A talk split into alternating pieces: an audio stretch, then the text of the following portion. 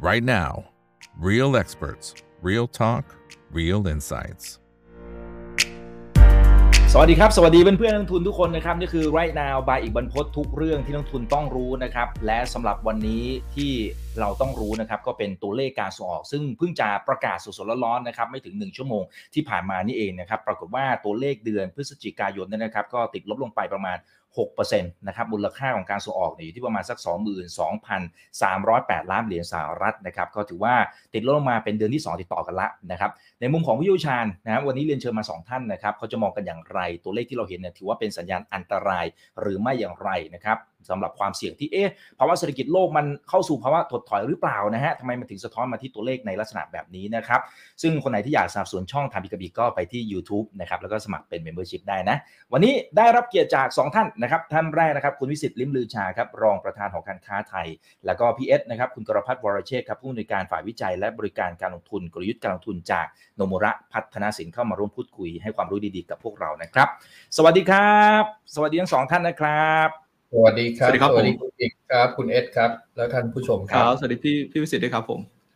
ครับอ่าคนไหนที่เข้ามาแล้วฝากกดไลค์กดแชร์ทุกช่องทางนะครับ Facebook YouTube Twitter นะครับ ตอนนี้ Clubhouse ยังมีปัญหาอยู่ไม่เป็นไรนะฮะ ส่วนคนไหนที่อยากเข้าห้อง Open Line Chat ชอบห้องไหนก็คลิกเข้าไปที่ห้องนั้นได้นะนะครับ เอาละฮะสำหรับในช่วงแรกเดี๋ยวผมขอเปิดที่คุณวิสิตก่อนแล้วกันนะครับ พอเห็นตัวเลขแบบนี้ที่มันติดลบมาเป็นเดือนที่2แล้วนะครับอาพอเห็นอย่างเงี้ยมันเป็นสัญญาณอันตรายหรือไม่นะฮะหรือมันเป็นแค่ ปีที่แล้วมันฐานมันอาจจะสูงมาหรือเปล่าปีนี้มันเลยอาจจะตัวเลขมันเลยดูลักษณะแบบนี้ฮะครับก็อันนี้ก็ถือว่าไม่ได้เกินความคาดหมายนะครับ เพราะว่าตั้งแต่ต้นปีมาเนี่ยมีหลายเดือนที่เราตัวเลขเติบโตแบบ 2 หลัก 10 กว่าเปอร์เซ็นต์อะไรเงี้ยนะครับ ซึ่งแรกๆเนี่ยก็อาจจะมีคนมองว่าโอ้โหปีนี้น่าจะเติบโตเกิน 10%นะแต่ว่าในองค์กรภาคเอกชนเราเนี่ยก็ประเมินกันตั้งแต่ช่วงต้นปีมาเรื่อยๆนะว่าน่าจะอยู่ที่ประมาณสัก โต 8%นะฮะแล้วก็ในเดือนอล่าสุดเนี่ยเราก็คาดว่ามันน่าจะเหลือสัก7-8 แล้วล่ะนะครับ อันนี้กกรนะฮะที่ประกอบไปด้วยสภาหอการค้าสภาอุตสาหกรรมสมาคมธนาคาร แล้วก็มีสภาผู้ส่งสินค้าทางเรือเนี่ยที่มาให้ข้อมูลเพิ่มเติมกับเรานะแล้วก็ลงร่วมกันนะว่า เราจะประกาศตัวเลขอยู่ที่ประมาณ 7-8%นะครับตอนนี้พอมาเห็นตัวเลขของเดือนพฤศจิกายนเนี่ยก็เอาละมันมันเริ่มเข้าเข้าทางแบบนี้จริง ๆนะครับ เพราะว่าถึงแม้ว่าเอ่อช่วงแรกเนี่ยทำคะแนนมาดีตลอดนะครับ แต่ครับ2เดือนที่ผ่านมาเนี่ยมันเริ่มติดลบให้เห็นนะครับ เดือนนี้พฤศเอ่อพฤศจิกายนติดลบให้เห็นอ่าลบ6%นะครับอ่าแล้วก็ทำให้ตัวเลขโดยรวม 11 เดือนแรกเนี่ยส่งออกเราเนี่ยตอนนี้ เติบโตอยู่ที่ 7.6%นะครับก็เนี่ยแหละ พอเดี๋ยวไปถึงธันวาคม ก็อาจจะมีรอลุ้นอย่างเดียวนะฮะธันวาคมเนี่ยตัวเลขที่จะมีไปเพิ่มได้หรือเปล่าในช่วงของเทศกาลเนี่ยนะครับอันนี้ก็ลุ้นเอานะครับ แต่ว่าผมก็คิดว่าอยู่ช่วงประมาณนี้ฮะเจ็ดถึงแปดเปอร์เซ็นต์นะครับทั้งนี้ทั้งนั้นในตัวเลขที่คุณอีกได้ได้โชว์ขึ้นมาบนบนจอเนี่ยนะครับทำให้เราดูมูลค่านำเข้าเนี่ยนะครับจะเห็นได้ว่าเดือนพฤศจิกายนเนี่ย ตัวเลขนำเข้าเราบวกที่ 5.6%นะครับนำเข้าเนี่ยตัวหลักๆนี่คือพลังงานนะครับพวกน้ำมันนะครับเมื่อมาดูตรงนี้ปุ๊บแล้วไปเทียบกับ 11 เดือน 11 เดือนเนี่ยบวกถึง 16.3%นะฮะนั่นแปลว่าอะไรครับ แปลว่าเดือนพฤศจิกายนเนี่ยมาเริ่มชะลอตัวให้เห็นนะครับในเรื่องของอระระดับราคาน้ำมันก็ตามนะครับแล้วก็เรื่องพลังงานทั้งหลายเนี่ยนะครับก็จะทำให้อ่อ สัญญาณของเงินเฟ้อในประเทศเราเนี่ยนะครับก็คงไม่ได้พีคไปกว่านี้แล้วล่ะนะครับมันจะอยู่ในช่วง stable หรือว่าเป็นขาลงนะครับเงินเงินเฟ้อที่เคยพุ่งไป 6% 7%ก็น่าจะทยอยทยอยลดลงมานะครับ อันนี้ก็จากสไลด์แรกเราก็สามารถวิเคราะห์ได้ประมาณนี้ครับคุณอีกครับ อืมครับอ่าพอพอพี่เอสเห็นแบบนี้เนี่ยนะครับอ่าในมุมของการลงทุนเนี่ยจริงๆ เรากังวลไหมฮะ เพราะจริงตัวเลขการส่งออกเนี่ยก่อนหน้านี้โอ้โหอย่างที่คุณวิศิษฐ์บอกนะครับตั้งแต่ต้นปีเราทำคะแนนดีมาโดยตลอดอะพอเราเห็นตัวเลขแต่ละเดือนปั๊บโอ้โหมันเซอร์ไพรส์มันเซอร์ไพรส์มาเรื่อยๆนะครับแล้วก็หุ้นส่งออกหลาย ๆ ตัวเนี่ยพอไปบวกกับฝั่งของค่าเงิน ก็ผลประกอบการก็ออกมาใช้ได้เหมือนกัน แต่พอเห็นแบบนี้เนี่ยเราคาดการได้ไหมครับว่าไตรมาสที่สี่เนี่ยหนาวๆร้อนๆเหมือนกันนะอ่าพีเอสยังปิดมาอยู่นะครับ ครับอีกก็ก็ต้องบอกว่าจริง ๆ เนี่ย ก็คงเป็นเป็นสัญญาณที่ไม่ค่อยดีนะครับ ไม่ค่อยดี แต่ว่าถามว่าภาคการส่งออกเอง ที่กำลังส่งสัญญาณลบเนี่ยนะครับมันจะฉุดรั้งบรรยากาศการลงทุนของตลาดหุ้นไทยไปเลยไหมก็ต้องบอกว่าก็คงไม่ใช่ลักษณะนั้นนะครับมีอย่างที่พี่วิสิตได้เรียงไปนะครับว่าจริงๆก็มีการคาดการณ์ก่อนหน้านี้แหละว่าตัวเลขส่งออกในช่วงปลายปีเนี่ยนะครับ มันอาจจะซอฟลงมาหรือว่าหดตัวลงนะครับ เดี๋ยวผมขออนุญาตแชร์สไลด์นิดหนึ่งนะครับตัวสไลด์ ครับผมอ่านะครับโอ้นะครับอะผมให้ดูตรงนี้แล้วกันนะครับเอ่อจริงๆคาดการณ์นุระเองเนี่ยนะครับถ้าดูส่งออกปี 2022 เองเนี่ยก็มองว่าโตได้ 5.6%นะครับนั่นหมายความว่าตอนนี้นะครับ 11 เดือนโต 7.6%นุระเองก็มองไม่ได้ดีมากอยู่แล้วครับอีกนะครับว่าช่วงปลายปีก็อาจจะมีสัญญาณที่แผ่วลงเรื่อยๆนะครับแล้วก็เดือนธันวาคมก็อาจจะเป็นอีกเดือนหนึ่งที่ติดลบลงไปนะครับโดยเฉพาะสถานการณ์ปัจจุบันเราก็เห็นว่าตัว manufacturing production index ของไทยนะก็หดตัวลงมาด้วยนะนะครับในเดือนล่าสุดประมาณสักเกือบเกือบหกเปอร์เซ็นต์ด้วยกันนะครับแล้วก็ปี 2023เองเนี่ยภายใต้โครงสร้างนะครับของเศรษฐกิจโลกที่ทางรัฐเองเนี่ยก็ประเมินว่าเศรษฐกิจประเทศพัฒนาแล้วนะครับไม่จะเป็นตัวสหรัฐหรือว่ายุโรปเองเนี่ยนะครับการเร่งชนิดบายการเงินแบบตึงตัวแบบเร่งนะครับเร่งคันเร่งต่อเนื่องตลอดปี 2022 ที่ผ่านมาเนี่ยก็จะทำให้ตัวโครงสร้างเศรษฐกิจในปี 2023 แผ่วลงนะครับ หรือว่าอาจจะหดตัวลงนะครับคือนุราอิงคิดว่าเราอาจจะไปเชิญการลงทุนภายใต้ภาพของตัว My Recession นะครับสิทธิ์ของตัวสหรัฐยุโรปติดลบไม่ลึกมากนะครับไม่ลึกมากแต่ว่าลากยาวหน่อย อาจจะ 4-6ไตรมาสเลยนะครับมันเลยเป็นที่มาว่าโนราเองก็คาดการณ์ครับว่าปีหน้าเนี่ยเราอาจจะไม่ได้มองดีเหมือนที่ตัวกรงงนะครับหรือแบงค์ชาติประเมินเราคิดว่า ส่งออกเนี่ยมันจะไม่ใช่เป็นแรงหนุนเลยนะครับมันจะติดลบประมาณสัก6%นะครับในปีหน้านะครับอันนี้คือเป็นภาพที่ทางไรเนี่ยก็มีการประเมิน ซึ่งผมคิดว่าถ้าเราดูตัวเลขเนี้นะครับในคอนเดนซัตโดยรวมก็จะมองคล้ายๆกันนะครับว่าปีหน้าเนี่ยตลาดเองไม่ได้คาดหวังว่าสีไทยเนี่ยนะครับจะพึ่งพิงการส่งออกมากนัก แล้วก็ในสถานการณ์ปัจจุบันเองต้องบอกว่าตัวเลขเน็ตๆของตัว Export หัก Import เนี่ยนะครับล่าสุดเองเนี่ยเลเวลมาอยู่แกว่งประมาณสัก9-10%นะครับไม่ได้มี Impact เยอะมากเหมือนในอดีตตอนนี้โครงสร้างสีไทยเนี่ย การเติบโตคือพวกขาพวก consumption นะครับหรือว่าพวกภาค service ภาคการท่องเที่ยวเนี่ย net net อาจจะสูงถึง 20%ต้องบอกว่าเป็นอะไรที่มี impact เชิงบวกมากกว่านะครับเพราะฉะนั้นพอเรามาดูแบบนี้เองก็ก็จะเห็นภาพว่าปีหน้าก็จะเป็นปีที่ส่งออกเนี่ยชะลอตัวลงนะครับและการชะลอตัวลงเนี่ยนะครับของฝั่งเอเชีย ภายใต้สถานการณ์ที่ตอนนี้เริ่มเห็นสัญญาณว่าจีนเริ่มมีการ reopening เร็วที่ตลาดคิดแล้วเนี่ยมันจะลากยาวไปแค่ไหนผมคิดว่าเอฟเฟกโดยรวมจะกระทบมากๆเนี่ยนะครับเต็มที่คือไตรมาสหนึ่งกับไตรมาสสองปีหน้านะครับและหลังจากนั้นเองเนี่ย เอเชียจะเริ่มเข้าสู่โหมดที่ส่งออกจะเริ่มกระเตื้องขึ้นแล้วนะครับเพราะฉะนั้นในภาพรวมต้องบอกทุนแบบนี้ว่าโอเค หมวดส่งออก อาจจะเป็นตัวกดตัวกดดันนะครับภาพของการลงทุนระยะสั้นไปบ้างนะครับ แต่ว่าโมนตั้มของตลาดหุ้นโดยรวม อาจจะดูในเรื่องตัวโครงสร้างเศรษฐกิจหลักมากกว่าว่ามันเติบโตได้ไหมมันฟื้นตัวได้ไหมถ้ายังโตโตได้นะครับ ซึ่งเราเองก็มองภาพนั้นว่าเราจะโตเร่งขึ้นในปี 2023 2024เนี่ยนะครับโมนตั้มตลาดเองยังมีทิศทางที่เป็นบวกอยู่ครับผม อืมอืมครับ อ่าคุณวิศิษฐ์ครับ แต่ถ้าสมมติว่าไปดูในแง่ของตัวรายสินค้านะครับ ซึ่งตัว presentation ของคุณวิศิษฐ์เองก็จะมีตัวรายสินค้าด้วยนะครับ ตรงนี้มันมีอะไรที่ดูแล้วเออมันอาจจะเซอร์ไพรส์นะครับอ่าในในแง่ของตัวเลขคาดการณ์ต่าง ๆ หรือว่าตัวไหนที่ดูแล้วโหเฮ้ยมันขนาดนี้เชียวเลยอย่างนี้มันอาจจะต้องระมัดระวังละครับ ก็ถ้าถ้าเราแยกสินค้าเป็นแบบนี้นะครับว่าสินค้าที่ไปเกี่ยวข้องกับพวก ร้านอาหารอะไรที่กำลังเริ่มเปิดกันทั่วโลกนะฮะคือคือตอนเนี้ยเมื่อเมื่อสักครู่พีเอสพูดเนี่ยมันมันก็จะมีเศรษฐกิจที่ที่ของเราเนี่ยเวลาเราเราดูตอนนี้มันเราพึ่งพาอยู่ 2 ตัวหลักนะฮะที่เป็นเครื่องยนต์หลักส่งออกกับท่องเที่ยวนะครับ ก่อนหน้านี้ก่อนหน้านี้ช่วง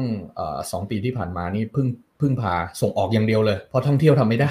แต่ตอนนี้จะเริ่มท่องเที่ยวก็มาเกี่ยวข้องแล้วคราวนี้สินค้าพวกนี้ไปเกี่ยวข้องกับท่องเที่ยวของทุกประเทศด้วย นะครับกับการเดินทางข้ามประเทศต่างๆ หรืออะไรต่างๆ แล้วก็แม้กระทั่งในประเทศเขาเองที่เริ่มมีสัญญาณของการที่กลับมาฟื้นเศรษฐกิจตัวเองนะครับ ทุกคนเริ่มออกมาทานอาหารนอกบ้าน มาเริ่มมีกิจกรรมนอกบ้านนะฮะมันจะไปเกี่ยวข้องกับของสดเยอะนะครับ จะเห็นได้ว่าตั้งแต่ที่เริ่มมีสัญญาณการเปิดประเทศต่างๆอะไรของประเทศต่างๆเนี่ยพวกไก่สดแช่เย็นแช่แข็งไก่ไปลูกขายดีมาตลอดนะครับ ปีนี้ทั้งปี11เดือนแรกเนี่ยนะครับบวกไปถึง 27%นะในขณะที่เดือนพฤศจิกายนเองตัวเลขยังบวก 20%นะฮะ 21%นะฮะถือว่าโอเคเลยทีเดียวนะครับคราวนี้ไอไอส่วนผลไม้สดแช่เย็นแช่แข็งที่เป็นพระเอกมา 2 ปีเลยนะโดยนำโดยทุเรียนเนี่ยนะครับก็มันชะลอไปสัก 2 เดือนที่ผ่านมา แต่เดือนนี้พลิกบวกกลับมาแล้ว เพราะผลผลิตใหม่มันเริ่มออก นะครับ ก็ครับเอ่อบวกไป 7.5%แต่ทั้งปีนี้ยังติดลบอยู่นะฮะทั้งปีติดลบ 8.7%เอ่อส่วนพวกที่เกี่ยวข้องกับเอ่อข้าวสาลีเอ่อ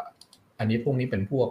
เอ่อ ready to eat พวกขนมเอ่อพวกอะไรต่างๆที่พร้อมรับประทานต่างๆเนี่ยนะครับผลิตภัณฑ์พวกเนี้ยยังเติบโตดีต่อเนื่องนะครับ เพราะมันเก็บได้นานนะครับ มีความสะดวกสบายในการใช้นะครับ ก็ ตัวตัวที่บอกว่าอ่าเป็นม้ามืดนะฮะแล้วก็มาบวกมากๆปีนี้คือน้ำตาลทรายนะครับเพราะบวกไปถึงอ่าร้อยสิบสี่เปอร์เซ็นต์ทั้งอ่าสิบเอ็ดเดือนเนี่ยนะครับ แล้วก็ในเดือนพฤศจิกายนเองก็ยังบวกต่อเนื่องนะฮะอ่าแต่ลดลดอ่าอัตราเร่งลงมาอยู่ที่43เปอร์เซ็นต์นะครับ ซึ่งนั่นแปลว่าเอ่ออาจจะมีสัญญาณเอ่อของเอ่อการชะลอตัวบางประเทศ เพราะจริง ๆ น้ำตาลทรายมันไปเกี่ยวข้องกับการผลิตเอ่อสินค้าหลาย ๆ อย่างในแต่ละประเทศ นะครับ มันไปเกี่ยวข้องเอ่อกับกับเรื่องเอ่อเศรษฐกิจของแต่ละประเทศด้วยการจับจ่ายใช้สอยอะไรต่างๆนะเพราะว่าเอ่อเอ่อสินค้าอะไรที่เกี่ยวข้องกับเอ่อการผลิตอาหารหรืออะไรต่างๆ มักจะมีน้ำตาลเป็นส่วนผสมอยู่ด้วยเสมอนะครับอ่าเครื่องดื่มด้วยนะครับอืมเครื่องดื่มด้วย อันนี้ก็ไปทิศทางเดียวกันนะครับเอ่อไอศครีมอันนี้อันนี้ถือว่าปีนี้เอ่อจริงๆเอ่อตัวเลขมาหลายเดือนแล้วนะครับไอศครีมบวกต่อเนื่องมากๆเลยนั่นแปลว่าอะไรแปลว่า เราเริ่มมีอุตสาหกรรมด้านไอศครีมเนี่ยที่แข็งแกร่งขึ้น เราเริ่มมีเรื่องของ cold chain ที่เข้มแข็งขึ้นนะนะไอไอไอเรื่องโลจิสติกทั้งหลาย เพราะไอศกรีมมันจำเป็นต้องอาศัยเรื่องความเย็นนะครับ นั่นแปลว่าเมื่อความเย็นเราพร้อมเราส่งไอศกรีมเนี่ยไปประเทศต่างๆ ทั่วโลกได้ อันนี้อันนี้คือเรียกว่าพัฒนาการ นะแล้วมันก็จะโยงไปถึงเดี๋ยวอนาคตมีสินค้าอื่นๆที่เกี่ยวข้องกับความเย็นเนี่ยมันก็จะตามไปติดๆนะครับ ถัดมาข้าวนะครับข้าวเนี่ยพฤศจิกายนเริ่มมีสัญญาณติดลบนะครับ แต่ทั้งปีถือว่าบวกเยอะนะครับ ข้าวนี่ปีนี้เราได้ตลาดอย่างตะวันออกกลางเป็นตัวช่วยเลยนะครับ โดยเฉพาะอิรักนะครับ ก็นำเข้าข้าวจากเราเยอะอาจจะส่วนหนึ่งก็เป็น เรื่องของความกังวลเรื่อง food security ด้วยนะครับ เรื่องเออที่มีเอ่อเอ่อเขาเรียกเอ่อความขัดแย้งนะครับรัสเซียยูเครนที่เป็นประเทศที่มีธัญพืชเยอะอะธัญพืชนี่มันเกี่ยวข้องทั้งคนทั้งสัตว์เลยนะครับ ตั้งแต่ข้าวสาลีตั้งแต่ข้าวโพดเลี้ยงสัตว์อะไรพวกเนี้ยนะครับ ก็ประเทศต่างๆเนี่ยก็หาลู่ทาง ช่องที่สามหมายความว่า แทนที่เอ่อจะรอซื้อข้าวสาลีแย่งกันซื้อเอ่อจากที่มันหายไปจากตลาดโลก 30%เนี่ยราคามันขยับขึ้นอ่าก็มีอะไรทดแทนได้ อันนี้ก็เป็นส่วนหนึ่งด้วยเหมือนกันนะครับคราวนี้มาดูยางพาราครับ อันนี้เนี่ยเดี๋ยวจะไปเกี่ยวข้องกับเรื่องที่อ่าเพิ่งมีข่าวออกมาด้วย เช่นกันว่า EU นะครับจะประกาศ เรื่องกฎระเบียบเรื่องการนำเข้าสินค้าที่เกี่ยวข้องกับอะไรเกี่ยวข้องกับป่าไม้ทั้งหลายนะครับเขาก็มองว่ายางพาราก็เป็นส่วนหนึ่งในเรื่องนั้นนะครับ จริงๆ ก่อนหน้านี้เขาเขามีเอ่อทำเรื่องนี้มาก่อนแล้วในเรื่องของผลิตภัณฑ์จากปาล์มพวกน้ำมันปาล์มทั้งหลายนะครับ ซึ่งซึ่งเขาใช้นโยบาย zero palm oil อะ นะครับพวกเราคงได้เคยได้ยินกันนะครับ ซึ่งประเทศที่ได้รับผลกระทบหนักๆก็คืออินโดนีเซียนะครับเพราะส่งออกเออผลิตภัณฑ์จากอ่าปาล์มเยอะนะครับคราวนี้อีกตัวหนึ่งอีก 2 ตัวขอพูดอีก 2 ตัวพอพอดีว่าอ่าในด้านสินค้าเกษตรและอุตสาหกรรมเกษตรเนี่ยผมว่าเกี่ยวข้องกับคนจำนวนมากและโดยเฉพาะ SME นะฮะอยากจะเจาะลึกนิดหนึ่งอาหารสัตว์เลี้ยงครับ อาหารสัตว์เลี้ยงนี่โอ้โตมาตลอดเลยนะ ทุกเดือน เริ่มมีสัญญาณติดลบในเดือนพฤศจิกายนแล้วครับในปีนี้นะครับ11 เดือนแรกเนี่ยเติบโตอยู่ที่ 18%แต่ 2-3 ปีที่ผ่านมานะครับ โดยเฉพาะในช่วงโควิดเนี่ยนะครับ เติบโตปีละ 30%เลยนะเป็นอัตราเร่งมากๆเลยนะครับนั่นนั่นส่งสัญญาณให้เห็นว่าเทรนด์ของโลกเนี่ยนะครับนิยมเลี้ยงสัตว์เลี้ยงกันเยอะขึ้นนะอาจจะเป็นเรื่องของ การที่มีลูกน้อยลงนะครับ อาจจะบางคนไม่อยากมีลูกนะครับ แล้วก็บางคนก็เรียกว่าเริ่มเข้าสู่ยุคสูงวัยมากขึ้นต้องการเพื่อนนะฮะก็มีสัตว์เลี้ยงมาเป็นเพื่อน แล้วอะไรที่เกี่ยวกับสัตว์เลี้ยงเนี่ยนะครับเอาว่าทุ่มไม่อั้นเลยคุณอีกเอ่อเอาว่าเวลาเราไปซื้อปลากระป๋องที่เรากินเองเนี่ยโอ้โหดูราคาแล้วดูราคาอีกกระป๋องละยี่สิบบาทไอ้เจ้านู้นแบรนด์ดังพอกันสิบเก้าบาทไปเอาสิบเก้าบาทดีกว่า แต่อาหารสัตว์เลี้ยงกระป๋องมันเล็กกว่าอีกนะครับ ขายห้าสิบบาทหกสิบาทนะครับ เอาเอาว่าแพงไม่ยอมซื้อ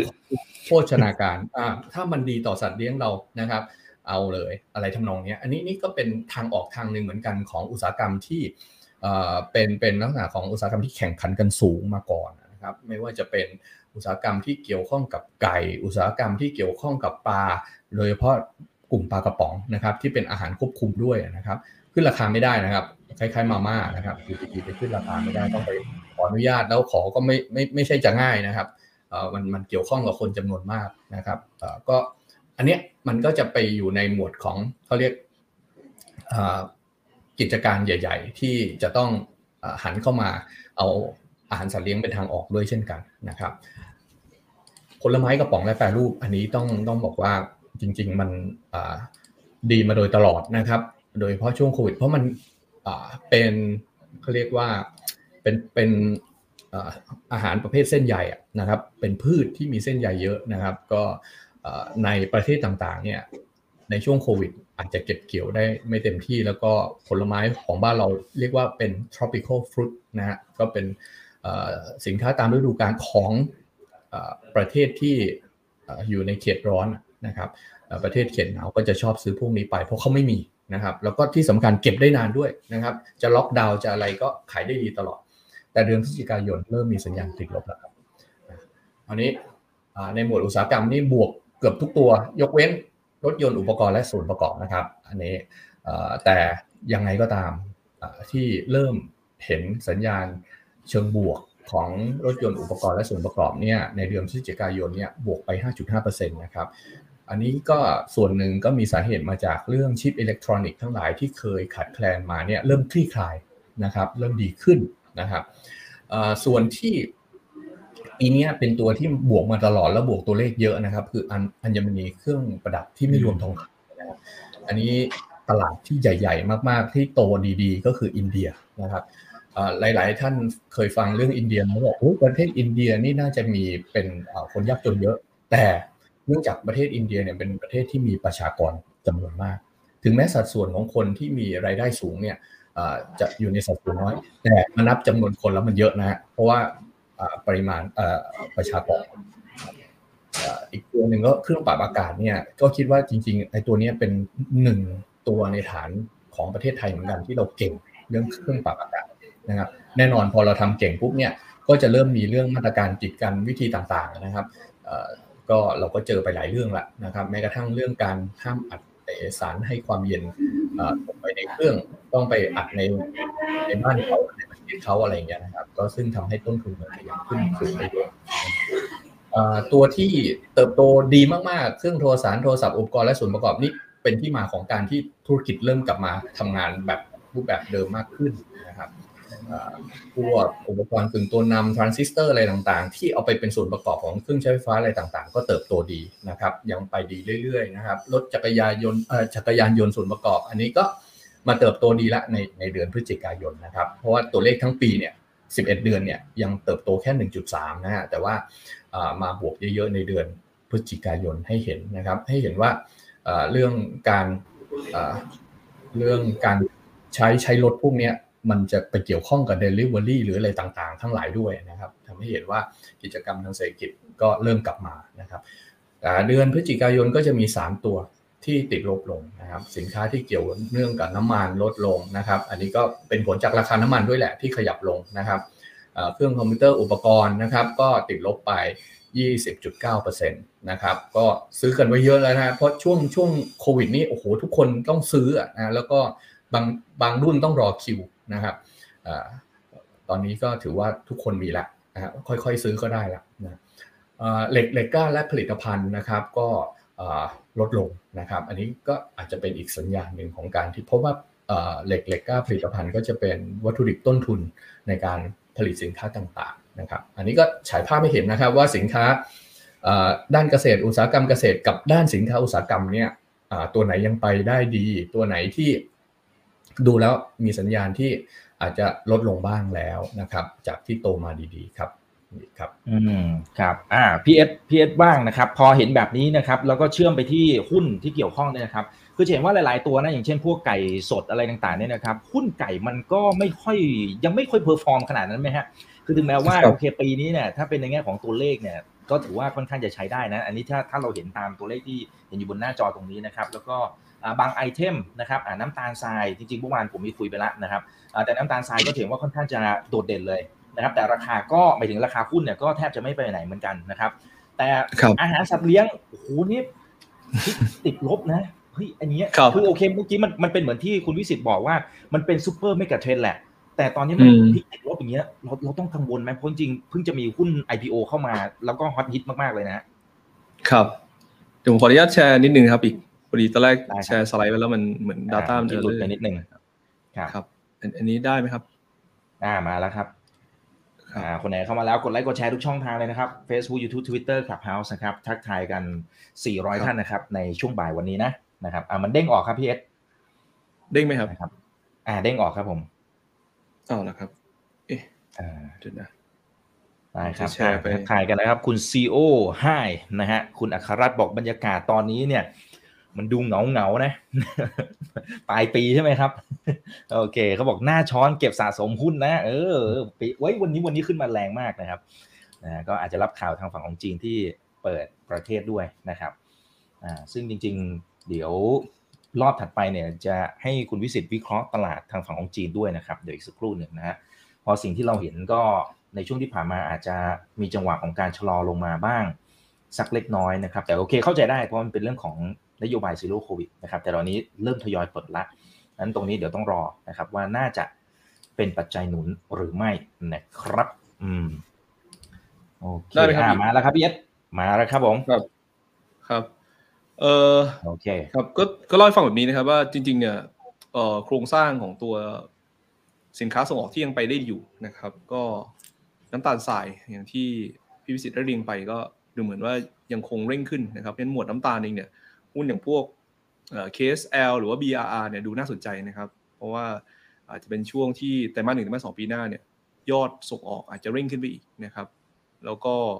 เราค่อนข้างมองบวกเรื่องหนึ่งว่าปีหน้าเองเนี่ยนะครับภาพผลผลิตน้ำตาลบ้านเรานะครับ ยังน่าจะเติบโตต่อเนื่องอยู่นะครับ แล้วก็ในแง่ตัวราคาเองตอนนี้ต้องบอกว่าวิกฤตอาหารโลกเนี่ยยังเป็นตัวกดดันนะครับทำให้ตัวพวกราคาหมดอาหารเนี่ยยังคงอยู่ในระดับที่ค่อนข้างสูง คือราคาน้ำตาลทรายที่อยู่สูงระดับประมาณ 20 เซนนะครับอย่างต่อเนื่องต้องบอกว่าเป็นภาพที่ดีกว่าปกติมากนะครับอืมเห็นหุ้นอย่างตัว KSL BR เนี่ยเป็นหุ้นที่อาจจะดูน่าสนใจ ส่วนอีกกลุ่มหนึ่งที่ดูเด่นขึ้นมานะครับแล้วก็หุ้นเองเนี่ยค่อนข้างจะ underperform ก็คือพวกเอ่อพวกไก่สดนะครับแช่เย็นแช่แข็งอืมพวกเนี้ยนะครับ พวกเนี้ยต้องบอกว่าดูเหมือนเริ่มมียอดที่เร่งขึ้นในช่วงปลายปีนะครับเอ่อตัวเด่นๆก็อาจจะเป็น GPT หรือว่า CPF อะสองตัวหลักที่เรามองว่า อาจจะดูน่าสนใจนะครับ แล้วก็หมวดถัดมาจริงๆอัญมณีก็จะมีจิวเวลรี่นะครับแต่ว่าจะพอชั่นอาจจะไม่ได้ใหญ่มาก แต่มีหมวดเครื่องดื่มเนี่ยนะครับที่ต้องบอกว่าออเดอร์ส่งออกเครื่องดื่มไทยเนี่ยนะครับดูเหมือนจะเร่งตัวต่อเนื่องเลยนะครับในหมวดพวกนี้อยากให้จับตาดูคนที่กำลังเร่งขยายกำลังการผลิตอย่างต่อเนื่องนะครับแล้วก็ product ในต่างประเทศเขาเนี่ยค่อนข้างปังด้วยนะครับอย่างตัวเซ็ปเป้ก็จะมีตัวโมกุโมกุนะครับอิชิกับคาราบาวอีกเนี่ยก็ เห็นสัญญาณนะครับในเรื่องตัวยอดขายที่มันเริ่มมีสัญญาณการฟื้นตัวนะครับเพราะฉะนั้นหมวดเครื่องดื่ม ถ้าถามเราเป็นไฮไลท์เลยเนี่ยสามตัวนี้ดูดูน่าสนใจนะครับ ส่วนรถยนต์เนี่ยนะครับปีนี้เป็นปีที่ outperform ในช่วงต้นปีแล้วเริ่มพักลงมานะครับแล้วโมเมนตัมที่เป็นบวกเนี่ยนะครับในมุมมองของเราเนี่ยคิดว่า อาจจะไปได้อีกสักเล็กน้อยนะครับประมาณสักไม่เกินเดือนมกราคมกุมภาหลังจากนั้นจะเริ่มแผ่วๆลงนะครับคือต้องยอมรับว่าปีนี้เองเนี่ยรถยนต์เองนะครับโดยส่วนใหญ่ มีภาพของการเติบโตที่สูงนะครับ ส่วนหนึ่งก็เป็นมาตรการนะครับของหลากหลายประเทศที่ support ด้วยนะครับแต่ว่า key ของปี 2023 เราคิดว่าหมวดยานยนต์ที่มันจะเร่งขึ้นเนี่ยนะครับในแง่ออเดอร์มันจะเป็นพวกยานยนต์ประเภทเอ่อ EV นะครับซึ่งตลาดที่มันโตเนี่ยจะเป็นญี่ปุ่นกับตัวสหรัฐนะครับ ขณะที่ตัวประเทศอื่นๆ อาจจะเริ่มแผ่วๆลงนะครับ แล้วก็บ้านเราเองเนี่ยโครงสร้างของตัวอุปกรณ์ประเภทรถยนต์โดยส่วนใหญ่เองเนี่ยอาจจะต้องมีการปรับตัวอีกระลอกหนึ่งนะครับ เพราะว่า auto part นะครับบางส่วนที่ไปกับ EV เนี่ยเราอาจจะไม่ได้ประโยชน์เชิงบวกมากนักนะครับเช่นตัวนี้ผมคิดว่าเป็นบวก short term ไปก่อนสำหรับตัวสมบูรณ์หรือว่าตัว a b i c o High Tech นะครับเดี๋ยวต้องรอดูว่าภาพของการปรับโครงสร้างนะครับของตัวหมวดยานยนต์เองจะทำได้ดีมากน้อยแค่ไหนนะครับใน outlook เบื้องต้นก็คิดว่ายานยนต์อาจจะไปได้อีกสักประมาณสักช่วงไตรมาสหนึ่งนะครับไม่น่าจะเกินตรงนั้น แล้วก็ถ้าเป็นพวกเครื่องปรับอากาศเองก็บ้านเราก็ชัดเจนนะครับว่า SNC นะครับยังเป็นอะไรที่เด่น ส่วนขาที่แผ่วลงนะครับ อย่างมินิยะเองเนี่ยก็เห็นยางพารานะครับที่ยังคงลงต่อเนื่องนะครับ ก็กระทบ NDR กับตัว SCPT นะครับ แล้วก็อย่างที่อีกไล่เรียงไปก็คืออาหารสัตว์นะครับ อาหารสัตว์เนี่ยดรอปลงมาอีกประมาณ 5%กว่าๆนะครับ ก็อาจจะกระทบหุ้น IPO ใหม่ๆบ้านเราที่เพิ่งเข้ามานะครับ คือตัวนี้จริงๆต้องบอกมันเป็นเมกะเทรนด์นะครับ แต่ว่าระยะสั้นนิงเนี่ยเริ่มได้รับผลกระทบบ้างนะครับจากเศรษฐกิจของยุโรปแล้วก็สหรัฐที่แผ่วลง ก็อาจจะมีความเป็นไปได้ครับว่าพอเศรษฐกิจของตัวสหรัฐยุโรปเองเนี่ยมันเริ่มมีสัญญาณที่ที่ชะลอลงนะครับดีมานพวกอาหารสัตว์เองก็อาจจะแผ่วลงระยะสั้นนะครับ ซึ่งในเบื้องต้นนี่เนี่ยทางวัดเองก็ประเมินว่าภาพของตัวเศรษฐกิจยุโรปกับตัวสหรัฐเองเนี่ยอย่างที่ผมได้เรียนไปว่าในปี 2023 นะครับ น่าจะเข้าสู่ภาวะเอ่อ mild recession นะครับ ก็คือติดลบอาจจะไม่ได้ลึกมากนักนะครับ แต่ว่าลบในระดับ สี่ไตรมาสถึงหกไตรมาสเนี่ยนะครับเนี่ยผมให้ดูตัวเลขนะครับที่นุราคาดการไว้ก็คือสียุโรปปีหน้าติดลบประมาณ 0.8 นะครับ แล้วก็ตัวยุโรปเองเนี่ยนะครับก็จะติดลบสักประมาณสัก 1.4%นะครับเอ่อซึ่งออเดอร์ส่วนใหญ่ของบ้านเราเนี่ยก็ไปในในรีเจนนี้นะครับ ผมเลยคิดว่าผลกระทบของตัวกลุ่มอาหารสัตว์เองเนี่ยอาจจะได้ผลกระทบสัก 1-2ไตรมาสนะครับแล้วหลังจากนั้นเองเนี่ยคิดว่าตัวเศรษฐกิจยูโรโซนโดยรวมน่าจะเริ่มเจอจุดที่เป็นบอททอมแล้วก็เริ่มฟื้นขึ้นมา ก็อาจจะเป็นภาพที่ อุตสาหกรรมนะครับกลุ่มนี้นะครับซึ่งโครงสร้างระยะยาวเนี่ยยังคงเติบโตได้อยู่เนี่ยน่าจะมีโอกาสกลับมานะครับอันนี้ก็เป็นภาพที่เราประเมินในในช่วงนี้นะครับเพราะฉะนั้นถามว่าเวลาเลือกลงทุนนะครับเรื่องทุนนี้เนี่ยนะครับควรจะมองกลุ่มไหนดีก็ผมคิดว่าเครื่องดื่มเด่นนะครับเราเลยชอบตัวเซ็ปเป้นะครับอีชินะครับเป็นตัวเด่นๆหลักๆเลย แล้วก็ถ้าใครชอบขาพวก soft commodity นะครับก็อาจจะมองที่ KSL กับตัว GFPT นะครับเป็นตัวไฮไลท์แล้วกันครับผมอืมครับอ่าโอเคนะครับอ่าเดี๋ยวกลับมาอีกทีนึงนะครับเอ่อคุณวิสิตครับพอไปดูนะครับในแง่ของตัวมูลค่าการส่งออกที่ส่งออกไปยังหลาย ๆ ตลาดนะครับอ่าอย่างเดือนพฤศจิกนะครับก็ส่งไปที่อเมริกาเนี่ยยังบวกนะฮะ1.2%นะครับ11 เดือนแรกของปีนี้บวกไป 15.3%แต่ถ้าแมปกับไอสิ่งที่พี่เอสบอกเมื่อสักครู่นี้นะครับว่าอเมริกาปีหน้าเนี่ย นะฮะเดี๋ยวเขาจะเข้าสู่ mild recession แบบถดถอยแบบเบาๆ ถ้าไปดูนักเศรษฐศาสตร์หลายๆ ท่านก็มองคล้ายๆกันว่ามีโอกาสเข้าสู่ภาวะเศรษฐกิจถดถอยแต่ความหนักความเบาก็ว่ากันนะครับแต่ว่าเข้าแน่ๆแล้วโอ้โหนี่ตลาดอื่นนี่เขาติดลบกันไปหมดเลยนะฮะแต่ว่าตลาดอเมริกาเนี่ยปีนี้เป็นเป็นตลาดแห่งความหวังปีหน้าเนี่ยโอ้มันมันจะไม่ยิ่งฉุดตัวเลขมูลค่าการส่งออกในบ้านเราเลยฮะอืมก็จากพระเอกกลายเป็นเป็นตัวร้ายเลยไหมฮะสำหรับเออ คงก็ก็คงไม่ถึงขนาดนั้นเพียงแต่ว่าด้วยความที่สหรัฐอเมริกาเนี่ยนะครับมีอัตราการขยายตัวที่เราส่งออกไปกับเขามาโดยตลอดแม้กระทั่งช่วงโควิดนะครับก็บวกมาตลอดนะฮะช่วงเทรดวอลก็บวกนะครับคราวนี้เนี่ยช่วงที่ผ่านมาหลายเดือนที่ผ่านมาเนี่ยด้วยนโยบายการที่พยายามกดเงินเฟ้อด้วยการขึ้นดอกเบี้ยเรื่อยๆนะมันเริ่มส่งผลนะครับเรื่องการใช้จ่ายมันมันเริ่มเห็นชัดแล้ว นะครับจากที่แต่ละเดือนเนี่ยเติบโต 10 กว่าเปอร์เซ็นต์เนี่ยเดือนพฤศจิกายนเนี่ยเริ่มเติบโตเหลือแค่ 1.2%แล้วนะผู้คนเริ่มกังวลการใช้จ่ายแล้วนะครับจริงๆแล้วต้องบอกว่าที่ยังมีใช้จ่ายอยู่เนี่ยส่วนใหญ่ก็ยังเป็นเรื่องเงินอัดฉีดของรัฐบาลในช่วงโควิดที่ผ่านมานะช่วงโควิดนี่สหรัฐเขาแน่มากนะก็คือคุณ มีปัญหาเรื่องโควิด หยุดอยู่บ้านคุณก็มีเงินใช้อะ อืม เพราะนั้นเพราะนั้นมันก็เป็นส่วนหนึ่งนะที่ทำให้เรื่องเงินเฟ้อเขาเนี่ยมันกดยากนะครับเพราะว่าเงินมันอัดฉีดเข้ามาตลอดนะครับไม่ว่าตั้งแต่ตั้งแต่ QE ที่เราคุยกันหลายปีแล้วเนี่ยนะครับปล่อย QE มาตลอดช่วง ช่วงโควิดก็ยังอัดฉีดเข้าไปด้วยนะครับเพราะนั้นการการกดเงินเฟอ้อเขาก็เลยต้องใช้เวลาหลายเดือน แล้วก็ต้องใช้เรื่องของการขึ้นดอกเบี้ยแรงๆนะฮะซึ่งแน่นอนมันไปส่งผลกับทั่วโลกด้วยสิ เพราะว่าทั่วโลกเนี่ยยังอ้างอิง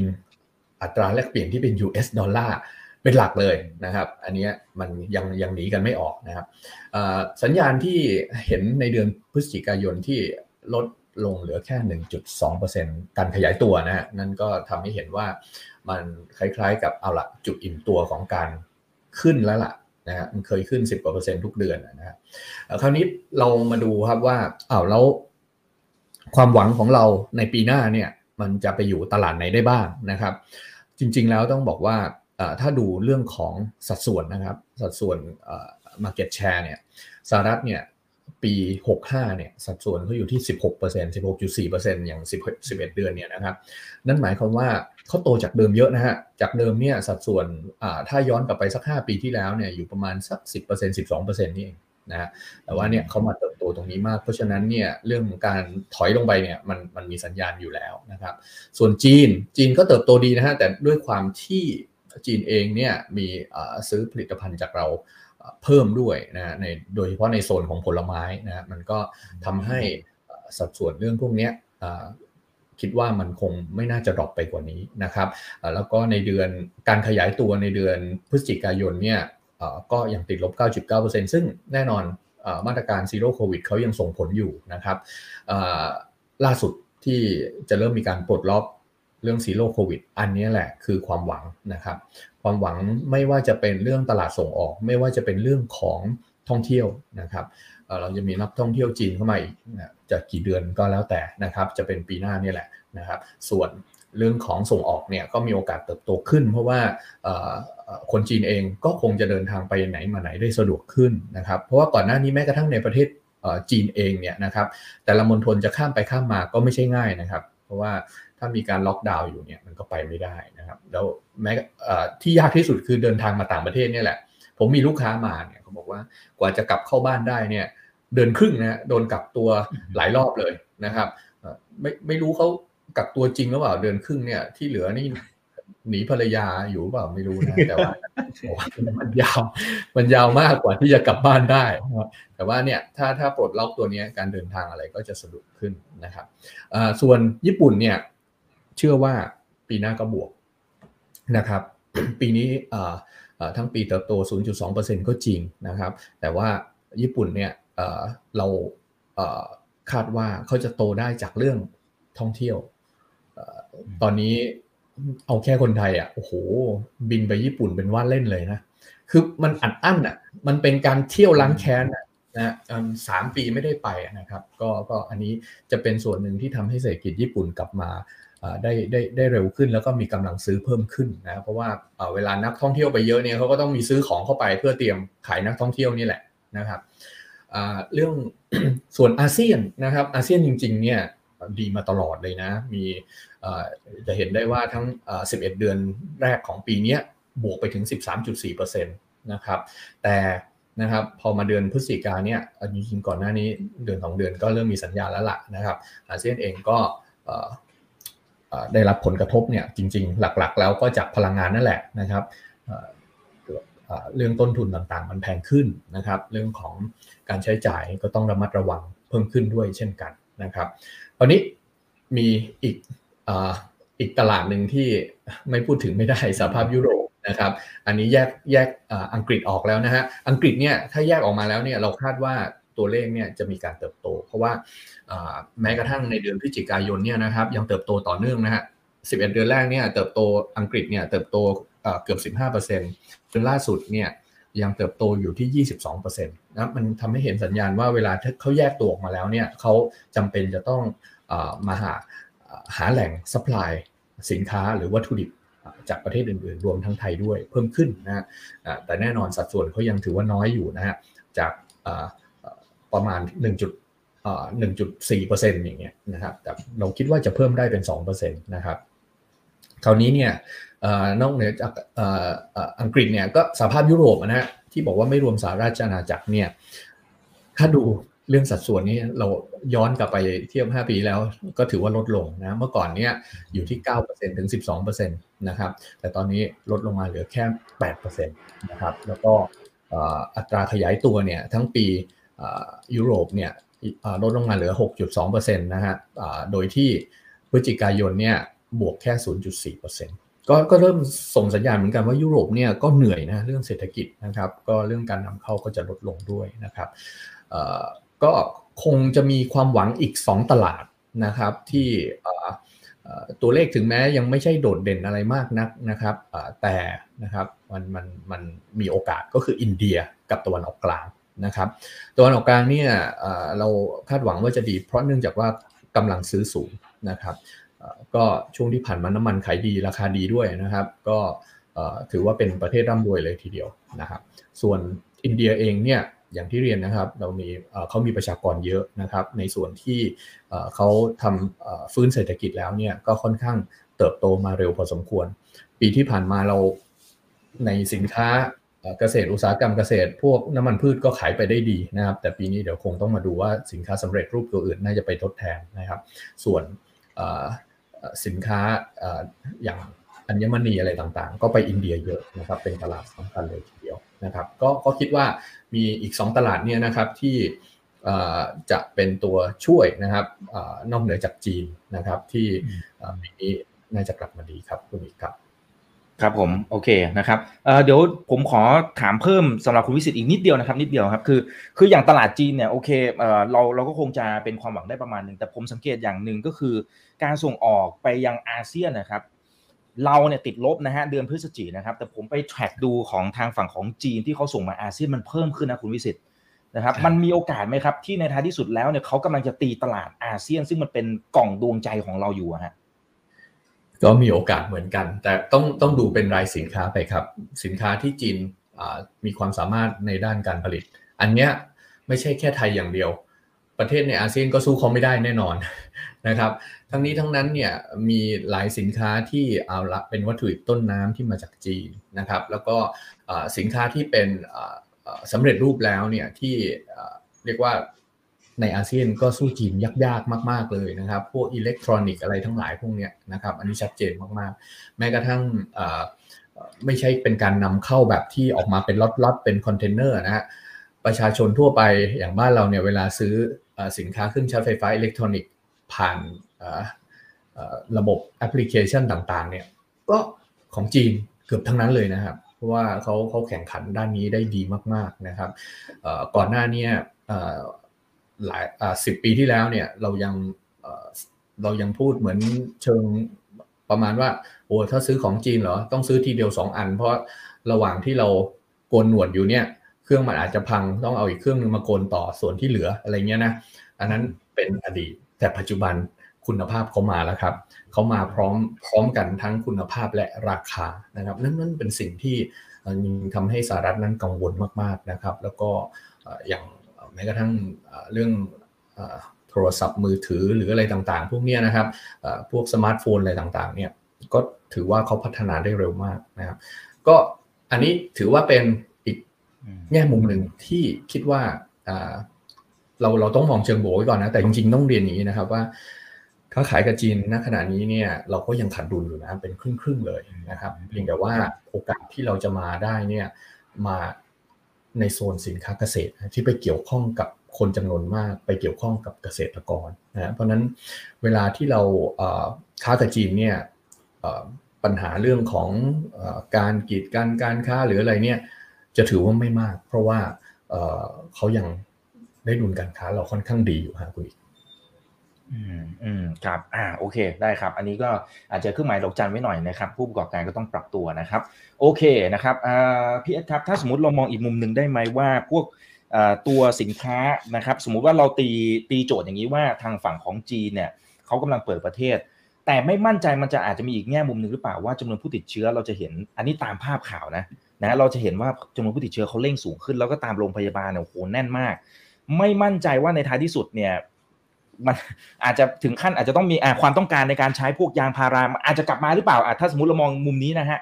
เพราะว่าถุงมืออะไรต่างๆเนี่ยโอเคตัวเลขที่เราเห็นเมื่อสักครู่นี้ที่ที่คุณวิสิตไล่ไปเนี่ยมันดรอปนะครับแต่ถ้าสมมติว่าเขาติดเชื้อเยอะๆเนี่ยสุดท้ายเขาต้องมามีการ new normal ใช้ถุงมือกลับไปวงจรเดิมไหมมันอาจจะเป็นในรูปแบบลักษณะแบบนั้นไหมในขณะเดียวกันบางสินค้า เช่นไอ้พวกอาหารสัตว์นะครับไอ้ต่างประเทศเนี่ยทั่วโลกจริงๆตีว่าทั่วโลกแล้วกันนะครับทั่วโลกเขาก็เปิดเศรษฐกิจอะไรไปหมดละนะครับ นั่นแปลว่าเทรนถึงแม้เราเชื่อว่าไอการเลี้ยงสัตว์มันเป็นเมกะเทรนก็จริงเนี่ยแต่ว่าอัตราการเติบโตมันอาจจะน้อยลงไหม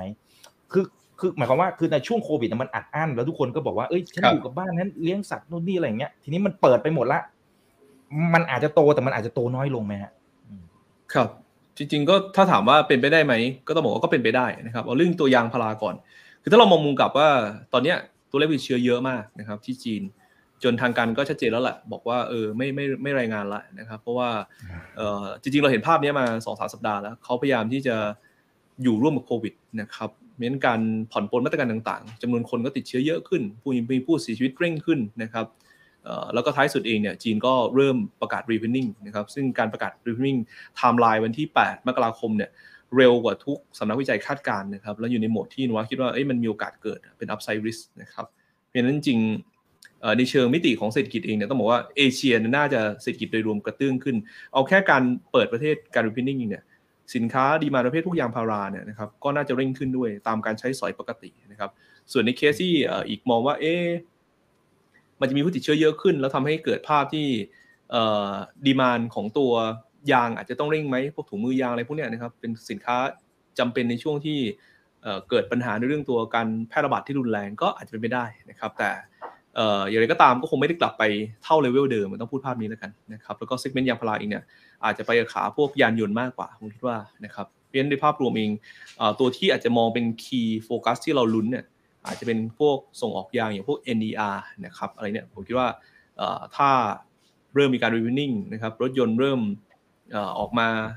มากขึ้นนะครับแล้วก็ยอดขายเริ่มเร่งขึ้นเนี่ยนะครับ NER ก็อาจจะเป็นจุดหนึ่งที่อาจจะเริ่มมีภาพของการฟื้นตัวนะครับ ส่วนหมวดอาหารสัตว์เนี่ยต้องบอกว่าเออเท่าที่เราดูแล้วกันนะครับ เท่าที่เราดูเท่าที่เราเห็นในช่วงที่เรา ผมได้ไปเที่ยวบ้างนะครับ ในในในต่างประเทศ เท่าที่ผมเห็นเนี่ยผมคิดว่าเออจริงๆต่างประเทศเนี่ยเขา reopening กันกันเต็มรูปแบบแล้วนะครับ เต็มรูปแบบแล้วและการใช้ชีวิตเนี่ยนะครับ ก็ต้องบอกว่าแทบจะเป็นปกติกันทั้งหมดนะครับการใส่หน้ากากเนี่ยต้องบอกว่าน้อยมากนะยกเว้นที่ชุมชนที่อาจจะมีบางที่อาจจะ ขอความร่วมมือให้ให้ใส่หน้ากากกันบ้างนะครับ แต่โดยทั่วไปเขาไม่ใส่กันละเออแล้วก็ส่วนสาธารณะเนี่ยนะครับตัวสัตว์เลี้ยงนี่เยอะนะครับ เยอะนะครับ เป็นปริมาณที่มากเลย แล้วผมคิดว่าเทรนด์แบบเนี้ยคงเป็นเทรนด์ที่เขาน่าจะไปเรื่อยๆ ก็คือยังคงมีดีมานประเภทนี้เข้ามาต่อเนื่องนะครับ แล้วก็ไอตัวผู้ประกอบการส่งออกอาหารสัตว์บ้านเราก็คงต้องพยายามที่จะขายขยายตลาดที่กว้างขึ้นนะครับ คุณขายในสหรัฐได้นะครับ ในยุโรปได้บางประเทศคุณก็ต้องขยายให้กว้างขึ้นผมว่าภาพนี้คงเป็นอะไรที่พยายามที่จะเร่งทำแต่ภาพการหดตัวระยะสั้นเนี่ยผมว่ามันเกิดจากโครงสร้างเศรษฐกิจแหละนะครับว่า ตอนนี้นะครับความเชื่อมั่นของผู้บริโภคโดยทั่วไปนะครับมันดูแผ่วลงนะครับในสหรัฐเองก็เริ่มแผ่วลงนะครับในยุโรปเองก็เริ่มเห็นสัญญาณนะครับคือตัวผู้บริโภคเองก็มองเหมือนกันว่าเออท้ายสุดเนี่ยไม่ได้เชื่ออย่างที่ธนาคารกลางเขาบอกหรอกธนาคารกลางสหรัฐเนี่ยบอกว่าตัวเองเนี่ยยังน่าจะโตได้แต่โตต่ำนะครับแต่ส่วนใหญ่มองว่ามันน่าจะเจอภาวะเศรษฐกิจถดถอย มันก็อาจจะเป็นการที่จำกัดเรื่องกำลังซื้อนะครับในสินค้าบางอย่างไม่อาจจะจำเป็นสำหรับเขาแต่ว่าเขาก็อาจจะมีการcontrol นะครับการใช้จ่ายตรงนี้บ้าง มันก็อาจจะมีการหดตัวลงระยะสั้นนะครับ ซึ่งถ้าสิ่งที่เราประเมินไว้ในแง่ตัว wave ของออเดอร์เนี่ยไม่ผิดก็น่าจะมีโอกาสที่แย่สุดนะครับไม่น่าจะเกินไตรมาสหนึ่งไตรมาสสองปีหน้า และหลังจากนั้นเนี่ยน่าจะมีภาพของการฟื้นตัวดีขึ้นนะครับทำไมเรามองภาพนี้ก่อนอันแรกก่อนคือ ในแง่ตัวโครงสร้างส่งออกเอเชียเนี่ยตอนนี้มัน ดูแผ่วนะครับแล้วก็มาระยะหนึ่งแล้วนำโดยพวกหมวดเซมิคอนดักเตอร์นะครับตั้งแต่ช่วงไตรมาสสองเริ่มชะลอลงหลายคนเห็นภาพเลยว่าเออพวกหุ้นส่งออกบ้านเราก็เริ่ม soft ลงมาเรื่อยๆนะครับหลังจากพ้นช่วงไตรมาสสองที่ผ่านมา เพราะว่าสินค้าประเภทพวกเซมิคอนดักเตอร์เนี่ยครับมันไปกับ pent-up demand ในเรื่องตัวพวก work from home อะไรต่างๆเนี่ยมันเร่งมาจนถึงจุดที่ต้องบอกว่า inventory มันบวมนะครับเต็มหมดเลยอย่างเกาหลีเองเนี่ยนะครับ บริษัทใหญ่ๆหลายบริษัทก็ต้องบอกว่ามี inventory ที่ค้างไว้เยอะมาก ซึ่งเลเวลในการระบายซ็อกพวกนี้นะครับอีกน่าจะใช้ระยะเวลาจนถึงประมาณสักปลายปลายไตรมาสสองและหลังจากนั้นเนี่ยเขาจะเริ่มกลับมาเป็นภาวะปกติแล้วนะครับ ขณะที่โครงสร้างที่เรามองว่าปีหน้าเนี่ยนะครับเอเชียในหมวดส่งออกมันจะเร่งขึ้น คือในขาตัวพวก Data Center พวก cloud นะครับ พวกเซิร์ฟเวอร์เนี่ยเราคิดว่าไปไปได้อยู่แล้ว ไอ้พวกสมาร์ทโฟนปีหน้าจะกลับมา turn เป็นบวก ปีนี้ติดลบนะครับ จะ turn เป็นบวกได้นะครับ เป็นปีแรกนะครับ ก็เป็นที่มาว่าหุ้นส่งออกบ้านเราหลายหลายส่วนเองก็เริ่มอาจจะดูน่าสนใจมากขึ้นนะครับ แต่ว่าต้องรอจังหวะกันนิดนึง เพราะเออร์เน็งเองอาจจะยังไม่ได้ตามมา แต่ว่ามันเริ่มเห็นภาพแล้วว่าไซเคิลเนี่ยมันเริ่มจะเริ่มฟื้นขึ้นมา นะครับ เอ่อ แล้วประจวบเหมาะกับตัว China Reopening เนี่ยมานะครับ ส่งออกอันนึงที่อาจจะมาเป็นบวกสำหรับบ้านเราก็คือพวกหมวดปิโตเคมีนะครับ อาจจะเริ่มเร่งขึ้น ราะปีนี้เป็นเป็นปีที่ไม่ดีของปิโตรเคมี ให้จับตาดูพวกปิโตรเคมีหลายตัวนะครับ อย่างเช่นพวกปตท GC นะครับปูนซิเมนต์ไทย IRPC นะครับอาจจะรวมถึง IVL ด้วยนะครับก็อาจจะเริ่มดูมีภาพที่อาจจะเจอ bottom นะครับในช่วงไตรมาสสี่ปีนี้และปีหน้าจะเริ่มเร่งขึ้นนะครับเพราะฉะนั้นต้องบอกว่าจริงๆเนี่ยผมอยากจะบอกนักลงทุนแบบนี้ครับว่าในขาตัวหุ้นส่งออกเองเนี่ยนะครับมันจะมีบาง segment ที่ชะลอแล้วก็ soft เป็นแรงกดดันบ้าง แต่ว่าโครงสร้างในรวมนะครับ มันก็จะมีบางตัวที่อาจจะเริ่มมีสัญญาณในการฟื้นตัวกระตื้นขึ้น กับโครงสร้างเศรษฐเอเชียที่น่าจะโตดีขึ้นจากปีนี้นะครับขึ้นสู่ปีหน้าที่โดยส่วนใหญ่เนี่ยคาดการโนระเนี่ยนะครับถ้าผมให้ดูภาพนิดหนึ่งแล้วกันนะครับ ก็คือโนระคาดการเอเชียโดยส่วนใหญ่ โตเร่งขึ้นหมดนะครับ อีกในปี 2023 นะครับ คือเรามองว่าโตเร่งขึ้นกันเป็นส่วนใหญ่เลยแหละนะครับ อ่าเนี่ยนะครับสไลด์เนี่ยนะครับเนี่ยเห็นว่าคาดการณ์เนี่ยโตเร่งขึ้นนะครับ แล้วไอการคาดการณ์ตรงนี้นะครับอีกยังไม่ได้เป็นคาดการณ์ที่จะเป็น base case ใหม่ด้วยนะครับเพราะอะไรรู้ไหมครับเพราะว่าเราคาดการณ์ตัวเลขจีนปีหน้า 4.8%ไทย 3.8%นะครับที่จำนวนนักท่องเที่ยวต่างชาติ 28 ล้านรายนะสำหรับไทยปีหน้าเนี่ยภายใต้สมมติฐานที่มองว่าน่าจะ reopening หลังเดือนมีนาคมปีหน้า แต่ตอนนี้จีน reopening นะครับ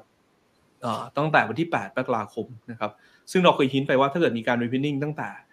ระหว่างไตรมาสหนึ่งเนี่ยนะครับ GDP ไทยอาจจะโตได้ถึงประมาณสัก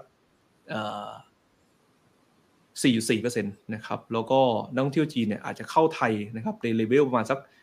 เจ็ดล้านรายจากคาดการณ์เดิมนะครับที่ 5.5นะครับเฉพาะจีนนะครับ แล้วก็ overall นักท่องเที่ยวต่างชาติเองเนี่ยอาจจะสูงถึง 29.5ถึง30 ล้านรายนะครับเพราะฉะนั้นโดยภาพรวมเนี่ยในขาคนที่เชื่อมโยงกับจีนเยอะนะครับ ไม่ว่าจะเป็นไทยเอยนะครับแล้วก็หลักๆ คือ North Asia เนี่ยการ reverse up ตัวเศรษฐกิจเนี่ยอาจจะเริ่มขึ้นนะครับเพราะฉะนั้นตรงนี้ผมคิดว่า มิติตรงนี้มันมีผลเชิงบวกต่อตลาดหุ้นเอเชียตลาดหุ้นไทยนะครับมากกว่าเรื่องส่งออกที่มันอาจจะชะลอตัวลงไปบ้างในระยะสั้นนะครับจากสถานการณ์ที่สหรัฐยุโรปกำลังแผ่วลงครับผม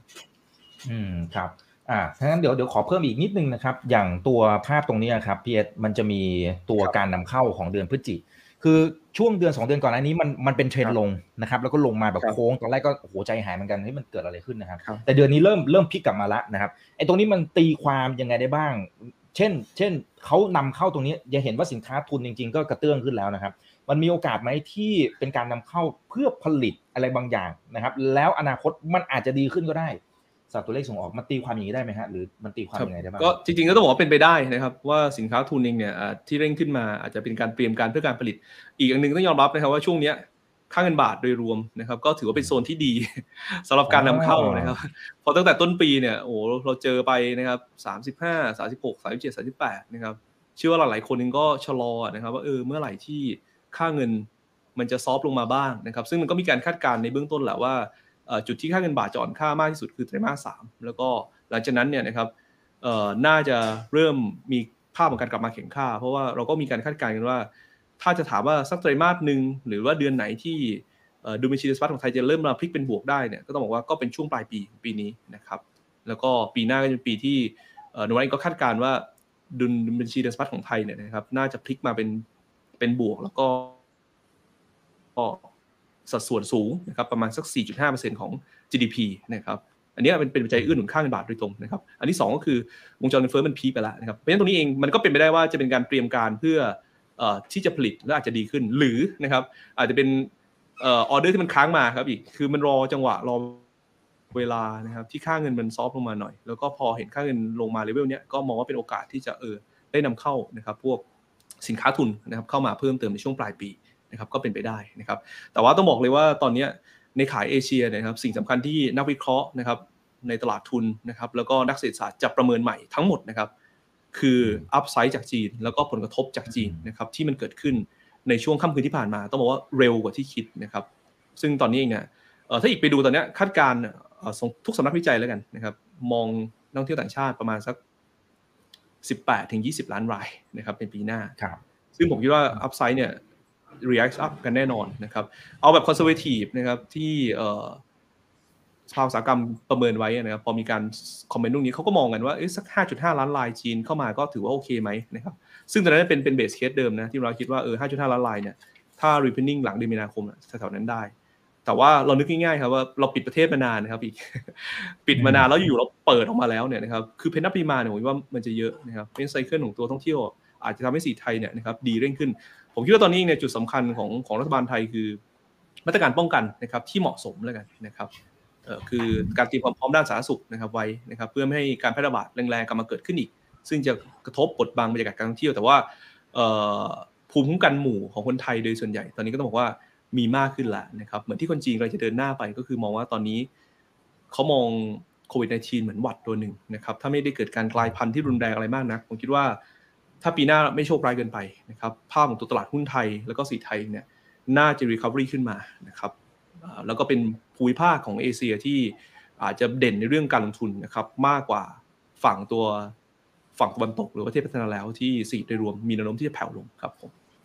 อืมครับอ่าโอเค ขอบคุณครับ อ่างั้นเดี๋ยวผมโอ้โหนี่เผื่อแป๊บเดียวนี้เราคุยกันเกือบชั่วโมงหนึ่งแล้วนะฮะงั้นเดี๋ยวผมขอดูภาพใหญ่อีกสักเล็กน้อยนะครับอ่าคุณวิสิตครับคือเราจะเห็นว่ากระทรวงพาณิชย์เนี่ยค่อนข้างจะแอคทีฟนะในถึงในเชิงของการที่ไปเจรจากับหลาย ๆ ประเทศ เราจะเห็นว่าไปคุยกับสหภาพยุโรปนะฮะไปเจรจาอ่าก่อนหน้านี้มีอาเซบนะครับแล้วก็โอ้โหคุยคุยเยอะมากนะครับอันไหนที่มันเป็นรูปธรรมนะครับแล้วมันจะมีนัยยะในการขยายตลาดให้กับประเทศไทยจริง ๆ นะครับ แล้วก็ ในขณะที่อีกขาหนึ่งเราก็จะเห็นว่าแต่ละประเทศเขาก็เริ่มมีการกีดกันทางการค้าไกลๆอยู่เหมือนกันนะคุณวิสิตนะครับ หรือแม้ทั้งสหภาพยุโรปอ่ามีซีแบมนะฮะแล้วก็มีไอตัว deforest ไอพวกที่อะไรที่เอ๊ะมันจะไปเหมือนกับไปทำลายป่าหรือเปล่านะฮะก็เดี๋ยวจะมีผลบังคับใช้กับ 7 กลุ่มสินค้านะครับ อันไหนที่ดูแล้วโอ้มันมีนัยยะจริง ๆ นะครับ ทั้งฝั่งบวกและฝั่งลบในภาพที่เป็นลักษณะของพวกการเจรจาหรือกีดการการค้าครับ โอเค เอาฝั่งบวกก่อนแล้วกันนะครับ ก็ภาพใหญ่นะครับ ก็คงยังหนีไม่พ้นเรื่อง FTA นะครับ FTA เนี่ยเรายังต้องขยายอยู่นะครับเนื่องจากว่าตอนนี้ประเทศในอาเซียนเราเองเนี่ยประเทศที่เอาว่าผลิตสินค้าเหมือนเราเป็นคู่แข่งเราอะไรเงี้ยนะครับ เขาเลยเราไปไกลพอสมควรละนะครับเขามีข้อตกลงอีกหลายฉบับนะครับล่าสุดที่การประชุมเอเปกเนี่ยเราเราอยากได้ถึงขนาดเป็นข้อตกลงเอเปกเลย เพราะว่ามันจะครอบคลุมเอาว่า 70%ของ GDP โลกเลยนะอันนั้นถ้าถ้าได้นะ แต่ว่านั่นก็คืออย่างน้อยที่สุดเวทีนี้มีการพูดคุยเบื้องต้นแล้ว เดี๋ยวจะมีคณะทำงานย่อยเนี่ยไปหารือกันต่อนะครับ แต่ยังไงก็ตามใน FTA ในกรอบอื่นนะครับที่เรา ยังมีดีลกันต่อเนี่ยนะครับไม่ว่าจะเป็น FTA ที่ไปเกี่ยวข้องกับยุโรปตะวันออก หรือแม้กระทั่งตัวยุโรปเองที่เป็น FTA ไทย EU นะครับ ซึ่งอันเนี้ยไม่ง่ายเท่าไหร่แต่นะครับก็มีเรื่องแนวโน้มของการที่ยังเดินหน้าต่อได้นะครับเรายังมี FTA ที่ประมาณว่าอยากจะทำกับทางกลุ่มประเทศ รอบอ่าวด้วยนะครับ ทางตะวันออกกลางนะครับ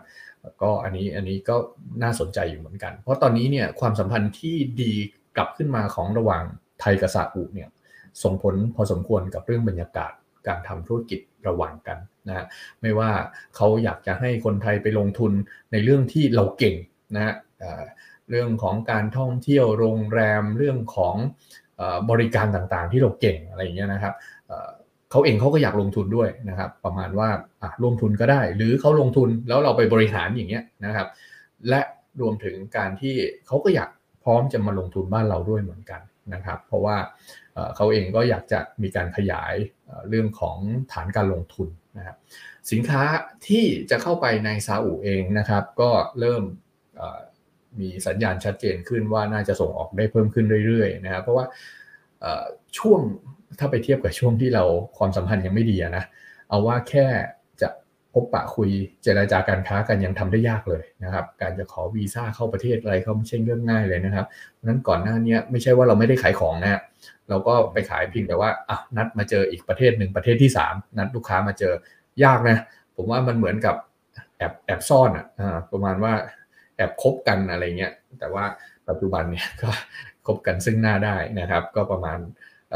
สะดวกขึ้นนะครับ แล้วรวมถึงเรื่องการอำนวยความสะดวกการทำวีซ่าเรื่องอะไรต่างๆ ก็น่าจะง่ายขึ้นนะครับ เพราะเราก็มีขอเขาเหมือนกัน เพราะว่าที่ผ่านมาก็ยังถือว่าค่าวีซ่ายังแพงอยู่นะครับ ถ้าถ้าปรับเรื่องเรื่องเรื่องพวกนี้ได้เนี่ยก็จะมีนักเดินทางข้ามไปข้ามมาบ่อยมากขึ้นนะเรื่องของอันนี้เชิงบวกนะครับ แล้วก็รวมทั้งระหว่างไทยกับอังกฤษด้วยนะฮะก็เริ่มมีการพูดคุยด้วยเหมือนกัน คือปัจจุบันเนี่ยเรื่องการเจรจาการค้ารูปแบบเนี้ยถ้าไม่ทำเลยนะฮะแปลว่าอะไรแปลว่า เราก็จะขายของออกไปได้ยากขึ้นเรื่อยๆ เพราะพื้นฐานของการเจรจาแล้วสำเร็จเนี่ยนั่นคือการลดภาษีนำเข้าระหว่างกันนะครับ เอาว่าสมมุติผมยกตัวอย่างนะ ถ้าเราไม่ไม่เจรจาไม่ต่อรองไม่ตกลงอะไรกันเลยเนี่ยนะครับสินค้าที่จะเข้าไปประเทศต่างๆ เหล่านี้สมมุติว่าตั้งกำแพงภาษีไว้ ต้องเสียภาษีนำเข้า 20%นะ 15%นะ 10%อะไรเงี้ยหรือบางตัวอาจจะมากกว่านั้นเนี่ยยังไม่ทันจะขายแข่งกับประเทศอื่น เราก็แพ้แล้ว ถ้าประเทศอื่นเขาไปตกลงไว้แล้ว แล้วเขาภาษีเป็นศูนย์นะครับเอาว่ามันหาธุรกิจยากที่จะกำไรทิ้ง 10-20%แบบนี้แหละในยุคนี้นะครับ เพราะฉะนั้นเรื่อง FTA ยังสำคัญมาก ๆ เพียงแต่ว่าเวลาเจราจาแล้วเนี่ยมันมีข้อต่อรองกัน อันนี้ต้องทันเกมเท่านั้นเองนะครับ ว่าข้อต่อรองด้านนี้มาคุณจะต้องทำหนึ่งสองสามสี่ เราจะมีอะไรไปต่อรองกับเขาหรืออยู่ในในในความสามารถของกรมเจรจาการค้าก็เชื่อมืออยู่เหมือนกันนะเพราะว่าเขาก็ทำมาเยอะนะครับเจอเจอมาเยอะนะก็พอรู้แล้วว่าตอนนี้เนี่ยเวลาเจรจามันต้องมีอะไรบ้างนะครับคราวนี้มาดูด้านด้านลบบ้างเมื่อสักครู่คุณอีกเปิดหัวโจหัวไว้นิดหนึ่งนะครับ เรื่องซีแบมนะครับซีแบมเนี่ย ถึงแม้จะไม่ได้บังคับใช้ทันทีเนี่ยนะครับ แต่ก็มีมีกำหนดมาแล้วละกำหนดการก็จะเริ่มใช้ตั้งแต่ 1 ตุลาคม 66 นะครับแล้วก็ไปใช้เต็มรูปแบบ 1 มกราคมปี 69 นะครับ จากเดิม 5 สินค้าที่เขาระบุไว้นะเช่นเหล็กเหล็กก้าอลูมิเนียมซีเมนต์ปุ๋ยแล้วก็ไฟฟ้าเนี่ยนะก็จะเพิ่มเป็น 7 กลุ่มนะครับ7กลุ่มนี้ที่เพิ่มเข้ามาเนี่ยก็เป็นสินค้าที่รวมทั้งไฮโดรเจน และสินค้าปลายน้ำ ปลายน้ำนี่ของเราก็ส่งออกเหมือนกันนะ เช่นน็อตและสกรูที่ทำจากเหล็กนะครับก็กลุ่มกลุ่มพวกนี้ก็จะโดนด้วยนะครับคือเขามองว่ามันเป็นการปล่อยก๊าซเรือนกระจกทางอ้อมนะเพราะนั้นไอการที่จะตอบโจทย์เรื่องพวกนี้ก็ต้องเตรียมการอย่างดี ก่อนหน้านี้ที่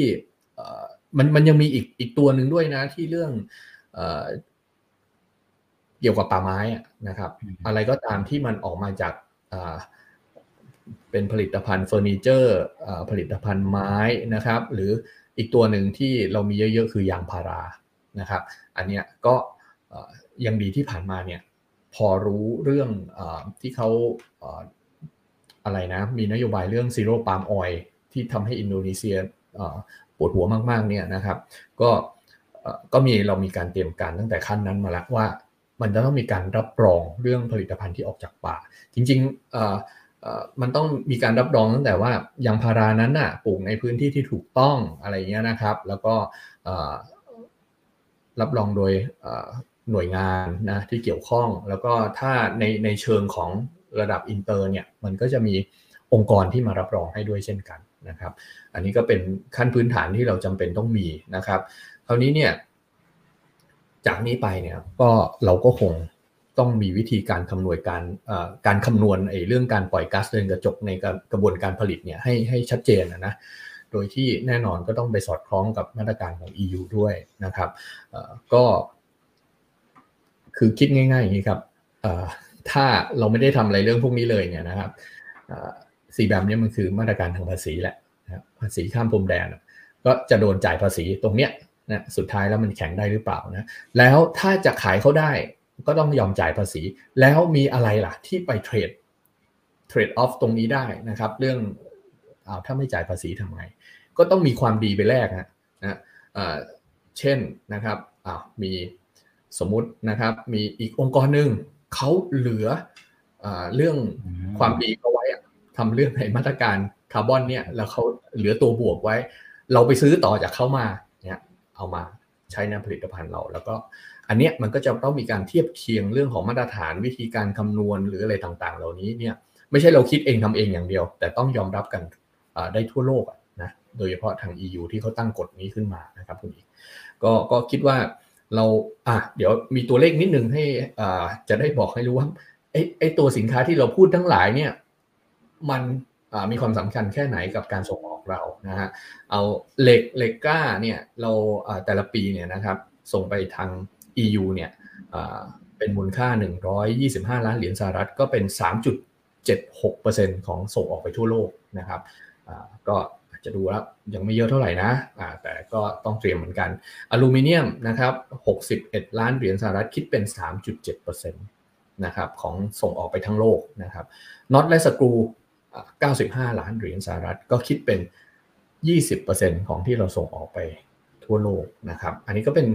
ตัวเลขที่แบบเวลาเราพอมีตัวเลขอย่างนี้ให้เห็นปุ๊บเนี่ยก็จะให้เห็นความสำคัญว่าแต่ละตลาดเนี่ยมันสำคัญแค่ไหนนะครับ เอาว่าโดยโดยโดยปกติแล้วอะไรก็ตามถ้ามันเกิน 10%ขึ้นมาเนี่ยมันไม่ดูไม่ได้เลยนะครับ แต่ถึงจะไม่ถึง 10%มันก็จะไปเกี่ยวข้องกับผู้ผลิตหลายรายเหมือนกันนะครับ ก็ก็ต้องมีการเตรียมพร้อมครับคุณอีกครับ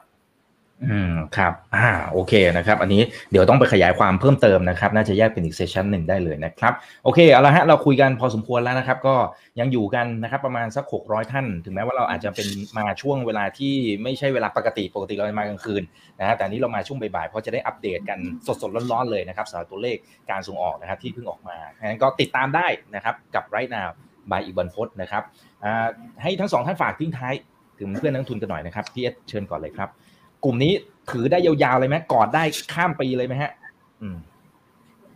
โอ้ก็อย่างอย่างที่ได้เรียนไปนะครับว่าเป็นช่วงที่ส่งออกมันอาจจะชะลอตัวลง แล้วก็ต้องรับผลกระทบในเรื่องตัวสีสหรัฐยุโรปที่อาจจะแย่ลงมานะครับในช่วงปีหน้าด้วย ก็ต้องบอกว่าต้อง selective selective เป็นรายตัวแล้วกัน ผมคิดว่าเครื่องดื่มนะครับเครื่องดื่มหลายตัวน่าสนใจ